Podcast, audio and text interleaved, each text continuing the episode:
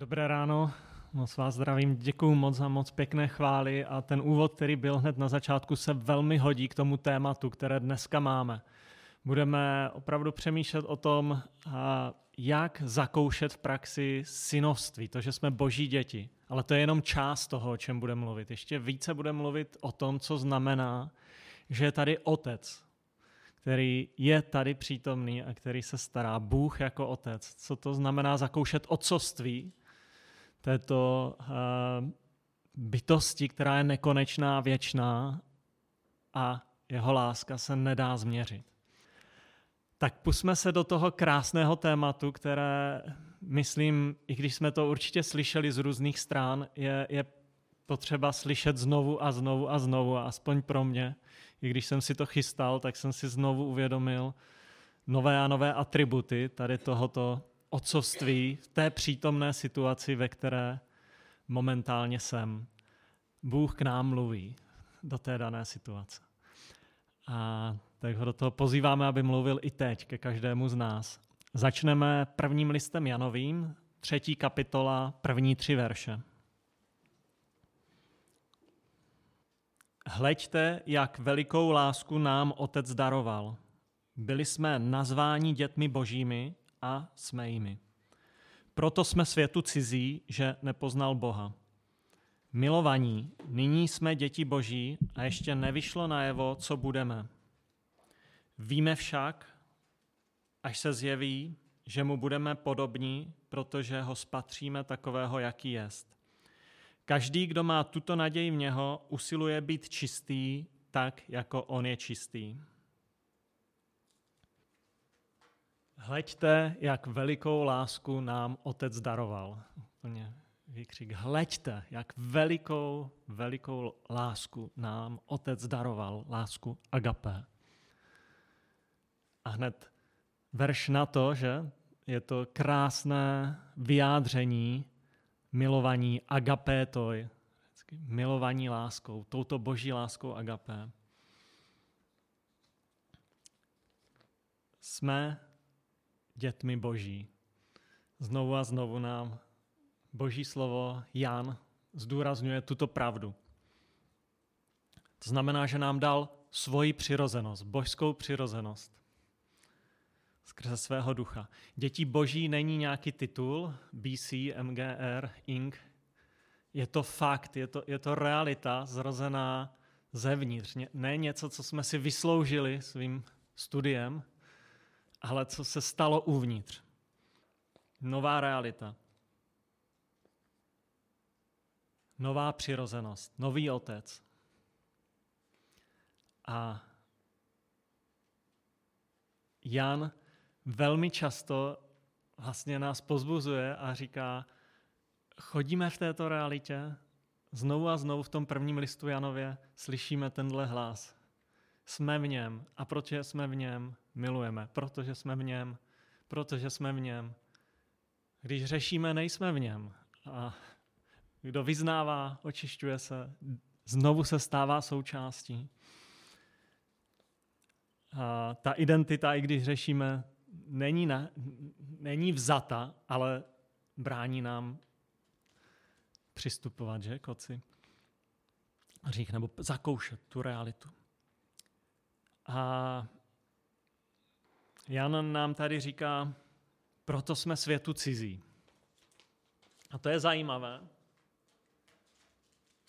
A proto jsme světu cizí, že proč? Že nepoznal Boha. Nezakusil tuto novou realitu otcovství. A když jsem o tom přemýšlel, my jako křesťané máme dvě tendence, že? Jako církev. Na jedné straně, to je velmi nebezpečná tendence, se přizpůsobit světu kolem, tak, aby nám nebyl cizí. Stát se součástí toho hodnotového systému, myšlenkového systému a přejmout tu, to, aby jsme se přiblížili okolnímu světu, tak přijmout to, ten způsob, ten mód, který je kolem nás. A vlastně ten svět pak se stává součástí nás a my se přizpůsobujeme tomu světu jako jednotlivci, jako církev ve věcech, které nejsou hodný božích dětí.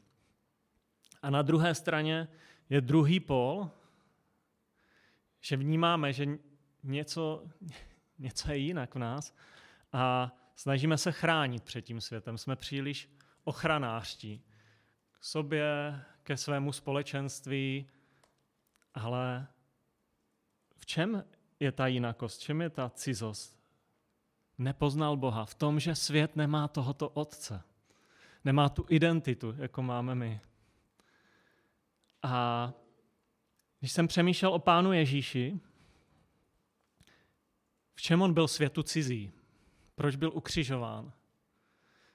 Byl cizí v tom, že nebyl součástí toho světa, že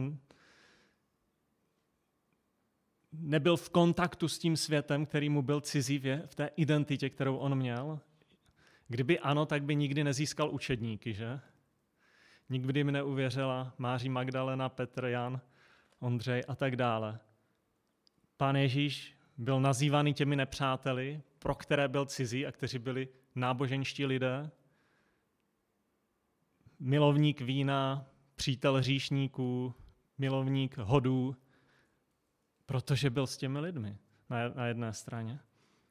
Ale na druhé straně, v čem byl cizí, byla to, kde byl zakotvený, že? Jak byl ukotvený ve svém otci.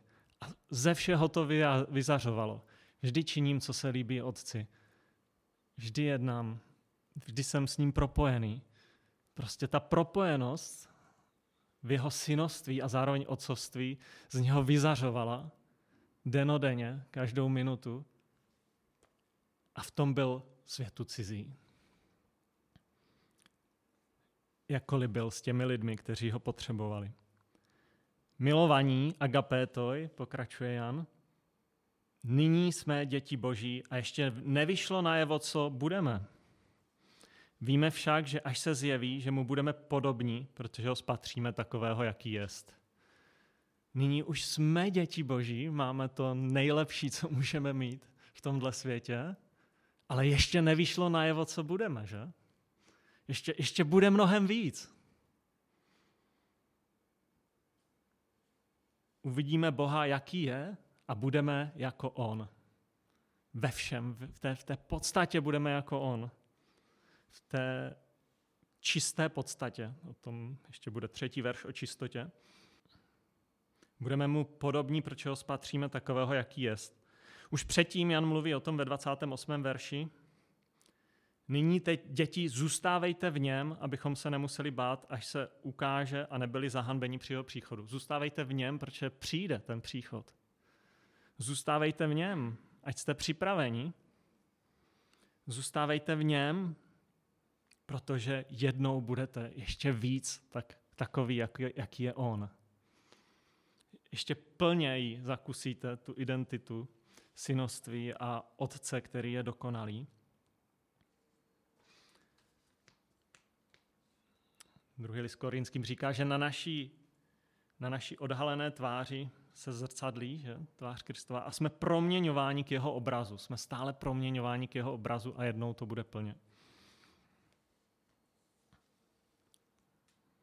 Verš 3 pak říká, že každý, kdo má tuto naději v něho, usiluje být čistý tak, jako on je čistý. Každý, kdo má tuto naději, vnímám tam dvě věci v té naději. Jedna je to naše synoství a druhá to očekávání, že, že my budeme s ním plně. Očekávání na to konečné setkání, naděje na, na tu konečnou proměnu, kde už nebude nemoc, hřích, bolest, cokoliv můžeme dosadit, co tady je náročné, nebo prostě jsou důsledky hříchu, které neseme.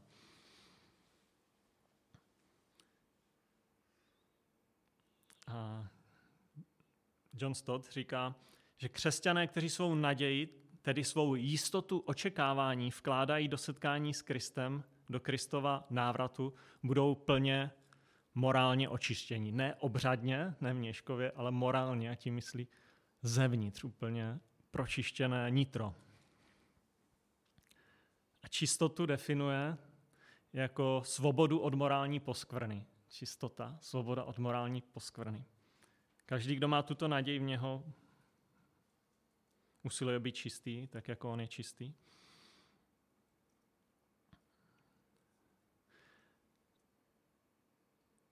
Usilujeme být čistí, tedy očišťujeme se, pročišťujeme se. Jak se člověk pročišťuje, jak usiluje být čistý, tak jako on je čistý. Nedávno jsem četl něco o duchovních probuzeních v 17. 18. století.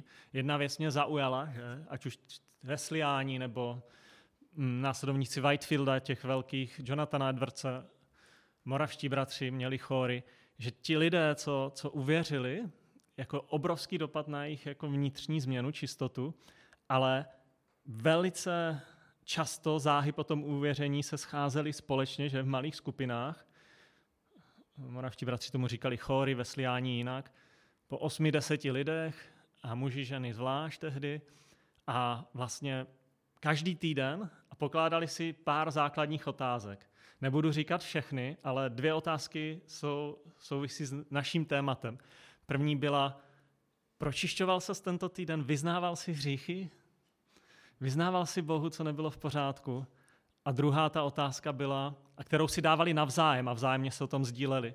A druhá byla, zakoušíš v tom milost jeho otcovství, zakoušíš tam milost, to, že jsi jeho syn, zakoušíš tom tu přemáhající milost, že je všechno pročištěno, očištěno. A to, to byly dvě, dvě ze šesti otázek, které si každý týden kladli. Proces očišťování, vyznávání, Jan o tom mluví hned na začátku. Jestliže vyznáváš, on je tak věrný, odpouští a očišťuje z prcha boží milosti, ve které jsme. Proces očišťování, vyznávání. A pak vlastně John Stott dodává, že sou, součástí toho procesu pročišťování našeho je i úsilí disciplíny v pokušení. Že tam ta rovina vyznávání a druhá rovina toho pročišťování je disciplína v pokušení. Chci se líbit Kristu, chci se líbit se svému otci a proto utíkám od toho pokušení, tak jako Jozef, nebo, a, a nebo hmm, prostě stavím stopku, říkám ne nějakým věcem, abych se líbil otci.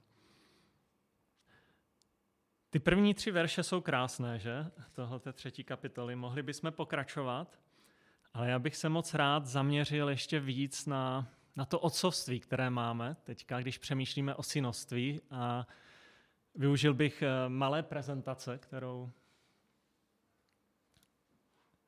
eh, k tomuto tématu máme.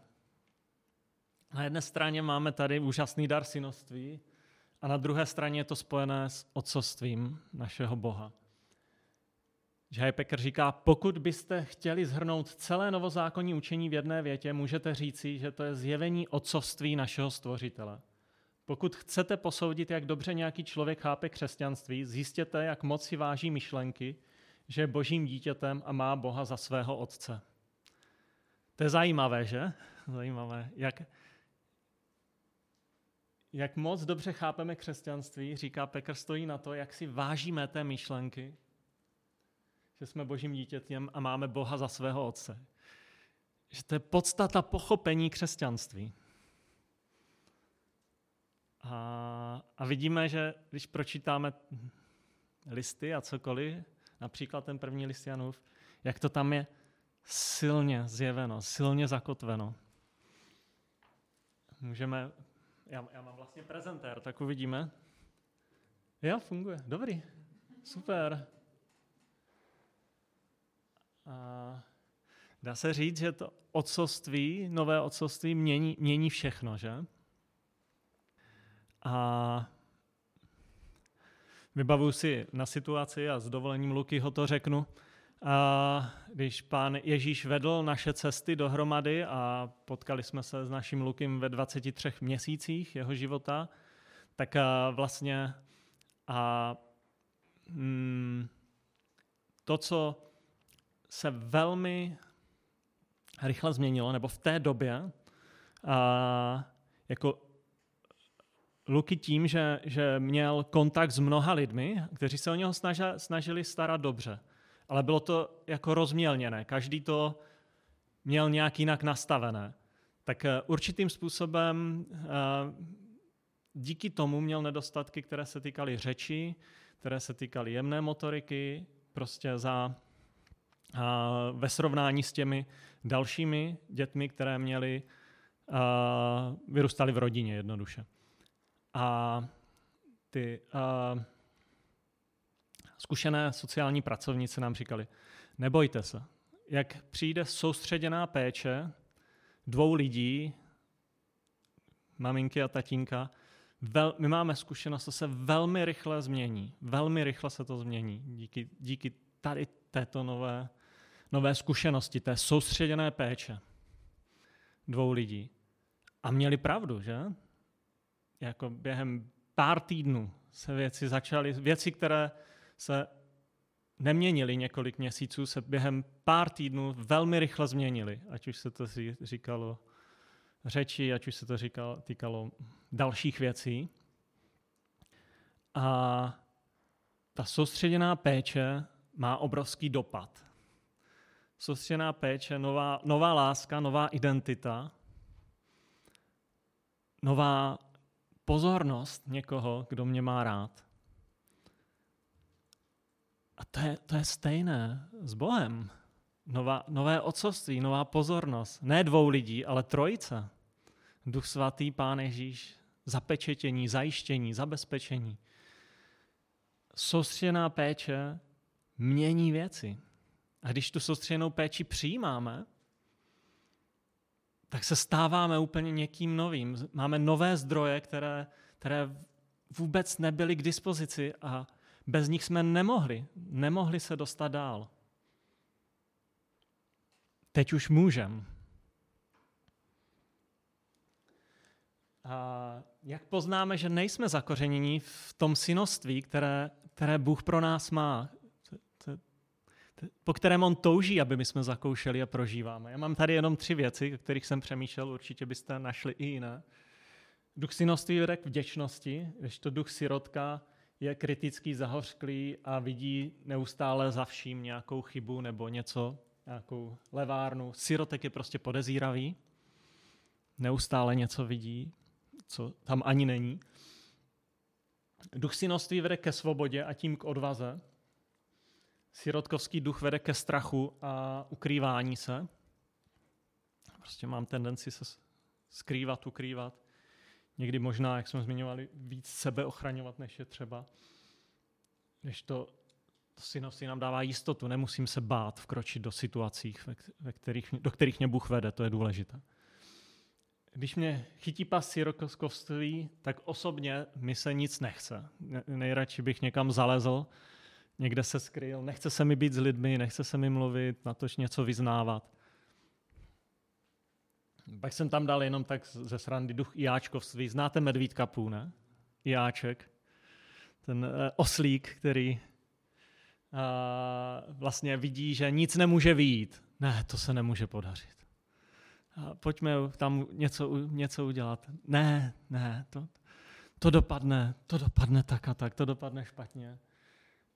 Je to jedna důvodů, proč se věci musí pokazit, nebo mohou pokazit, že? A když se náhodou jedna z nich pokazí a těch 99 po, povede, tak i Jáček vždycky říkal v Medvídkovi půl, my jsme to četli s dětma, já jsem to věděl, já jsem to říkal, že to takhle dopadne.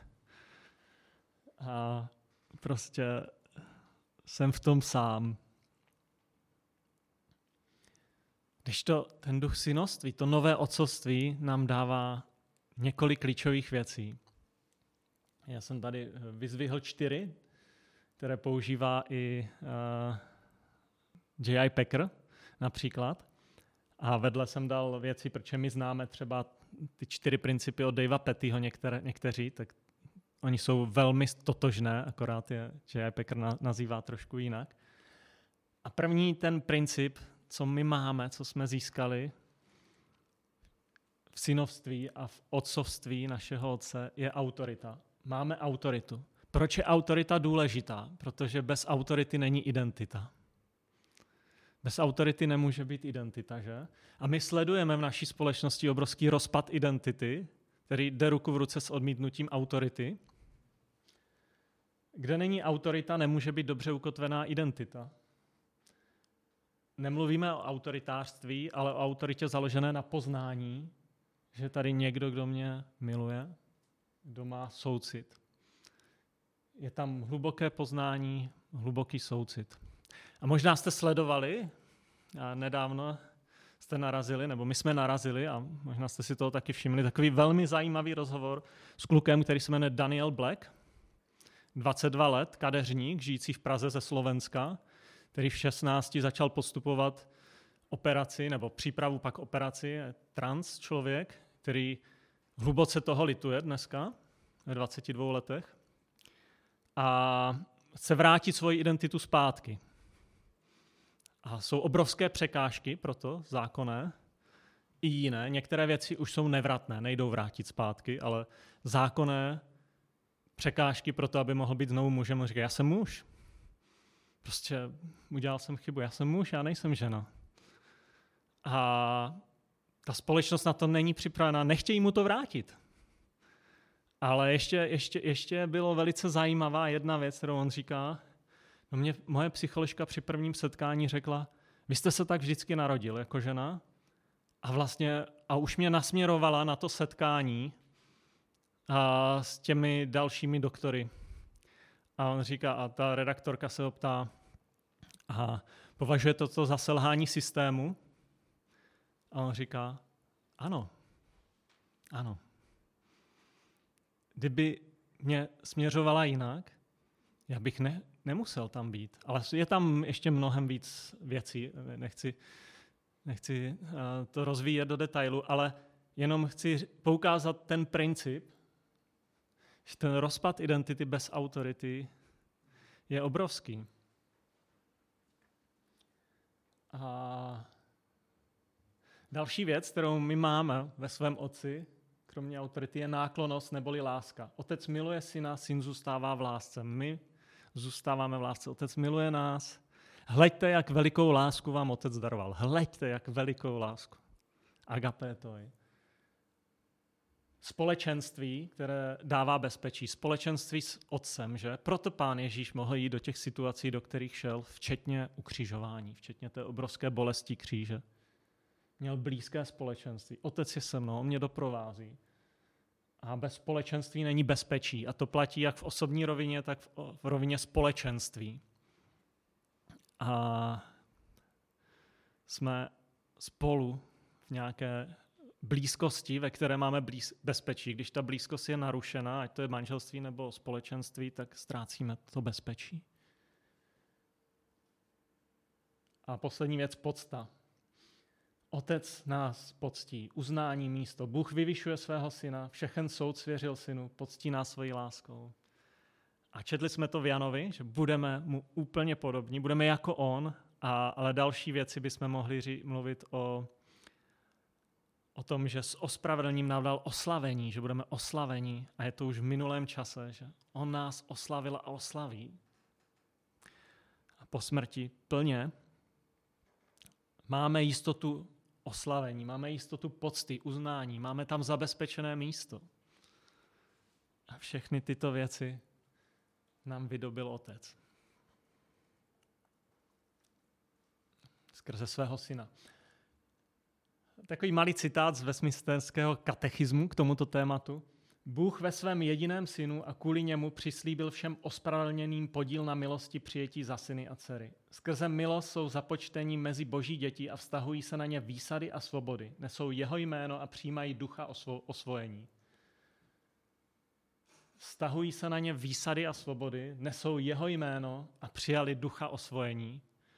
Já už jsem trošku mluvil o tom osvojení, to slovo nepoužíváme teď tolik, a někteří s tím máme větší zkušenosti, ale všichni jsme, máme ducha osvojení, ducha božího. Byli jsme přijati za vlastní, Bohem za vlastní. A proto máme výsady a svobody, které se vztahují jen na boží děti. Neseme jeho jméno, jeho identitu v nás. A jednu věcí, na kterou jsme se soustředili víc letos v Praze, kterou jsme chtěli posílit, byla taková týmová práce ve skupinách, aby ten duch synoství se projevoval jsme pravidelně se scházeli tak jednou za dva, tři měsíce třeba s týmem streamařů, s týmem chváličů, s týmem zázemí a zdůrazňovali jsme se dvě, dvě věci. Ano, chceme dělat věci kvalitně, ale zároveň jako chceme, chceme předávat to, kým jsme v Bohu, nesoustředit se jenom na tu kvalitu, ale, ale vy, kteří tam začínáte, vy, kteří děláte chvály, oslavujete Boha. Vy, kteří nosíte židle, oslavujete Boha. Vy, kteří sedíte za streamem vzadu, oslavujete Boha. A, a jinak řečeno, vy určujete atmosféru toho setkání. Vy jste strašně důležití. Vy máte uh, roli, která není udělat svoji práci, ale určit atmosféru synoství. A já myslím, že uh, jsme v procesu, ale je to něco, co chceme znovu a znovu a znovu zdůrazňovat. A to, kým jsme, aby to bylo zřejmé. Synoství. Největší požehnání Evangelia kvůli vztahu s Bohem. Říkají mnozí, nejenom teologové, ale apoštolové, máme synoství. Je to největší požehnání Evangelia protože v něm je rodinný aspekt, je tam vztah s Bohem. Ospravedlnění je klíčové. V Evangelium jsme dostali dvě velké věci, že ospravedlnění. Všechno nám bylo smazáno, všechno odpuštěno. Vše... Jsme znovu čistí před Bohem, jsme ospravedlnění, to znamená, jednou budeme oslavení, ale je to spíše takový právní akt ospravedlnění. Je to jisté prohlášené z boží strany, ale synoství, které jde ruku ruce s tím, je vztahová záležitost, je to rodinná záležitost. Je v tom obrovské bohatství. Jo, tam jsou ještě další věci, že? Zároveň v otcovství máme záruku vytrvalosti, věčného přijetí nás jako božích dětí. A vlastně synoství a otcovství otce je základní kámen. Že bez pochopení synoství my nebudeme růst do zralosti. A ten proces učednictví, který se snažíme, není možný. Že, že, že vlastně na tom synosti všechno stojí, i náš růst. Že někdy určitě, aspoň já jsem udělal chyby, když jsem se věnoval lidem, že člověk něco vlastně očekával, a, ale vlastně to tam nebylo zakotveno, že? Že když to není zakotveno v srdci, není to zakotveno v tom obrovském požehnání Evangelia, v tom blízkém vztahu s Bohem, tak věci se nemůžou změnit, nemůžou růst, nemůžou se rozvíjet. Prostě bez té nadpřirozené síly některé věci nejsou možné. Tak uh, máme tady obrovské požehnání. Máme tady otce, jsme jeho synové, jsme jeho děti. A co s tím? Co s tím? A já myslím, že to nejlepší, co s tím můžeme dělat, je přijít, že? Přijít za otcem. Přijít teď, tady, přijít v té situaci, kdy se nám nechce. A já jsem to dělal i pro skupinu, kde byli nějací hledající lidé, lidé, kteří ještě neznají Boha, tak jsem to nazval odvaha odvah. Odvaha odvah je přijít a setkat se s otcem a jako marnotratný syn, ale přijít, když jsem v propadu, přijít, když jsem v rozpadu, přijít tehdy, když mi není dobře, přijít, když jsem v říchu. Ne tehdy, nechodím k Bohu na výšinách. To by, to by se mě nedočkal někdy. A jako Bůh, Otec nás chce v kterékoliv situaci. On chce, abychom přišli. Kdykoliv, kdekoliv, a právě možná nejvíc tehdy, když jsem emocionálně rozbitý a roztříštěný. Takže nemám jinou větší aplikaci z toho dnešního dopoledne než tuto. Abychom přišli, abychom přišli v té situaci, ve které jsme teď a tady a abychom to dělali a, a udělali takové rozhodnutí, že budu přicházet i když se děje cokoliv. I když jsem, jak jsem říkal, nahoře, když se všechno daří a moje srdce plesá, a i když jsem v nějakém emocionální rozbitosti a potřebuji o to víc, potřebuji o to víc prožít, že otec je blízko a že to požehnání evangelia, ten, to zaslíbení vztahu a ta, to rodinné přijetí je tady, je pro mě, je dostupné a já ho mohu mít teď a tady. Takže to je hm, pár myšlenek na toto téma. Doufám, že vás to pozbudilo stejně jako mě, když jsem o tom přemýšlel.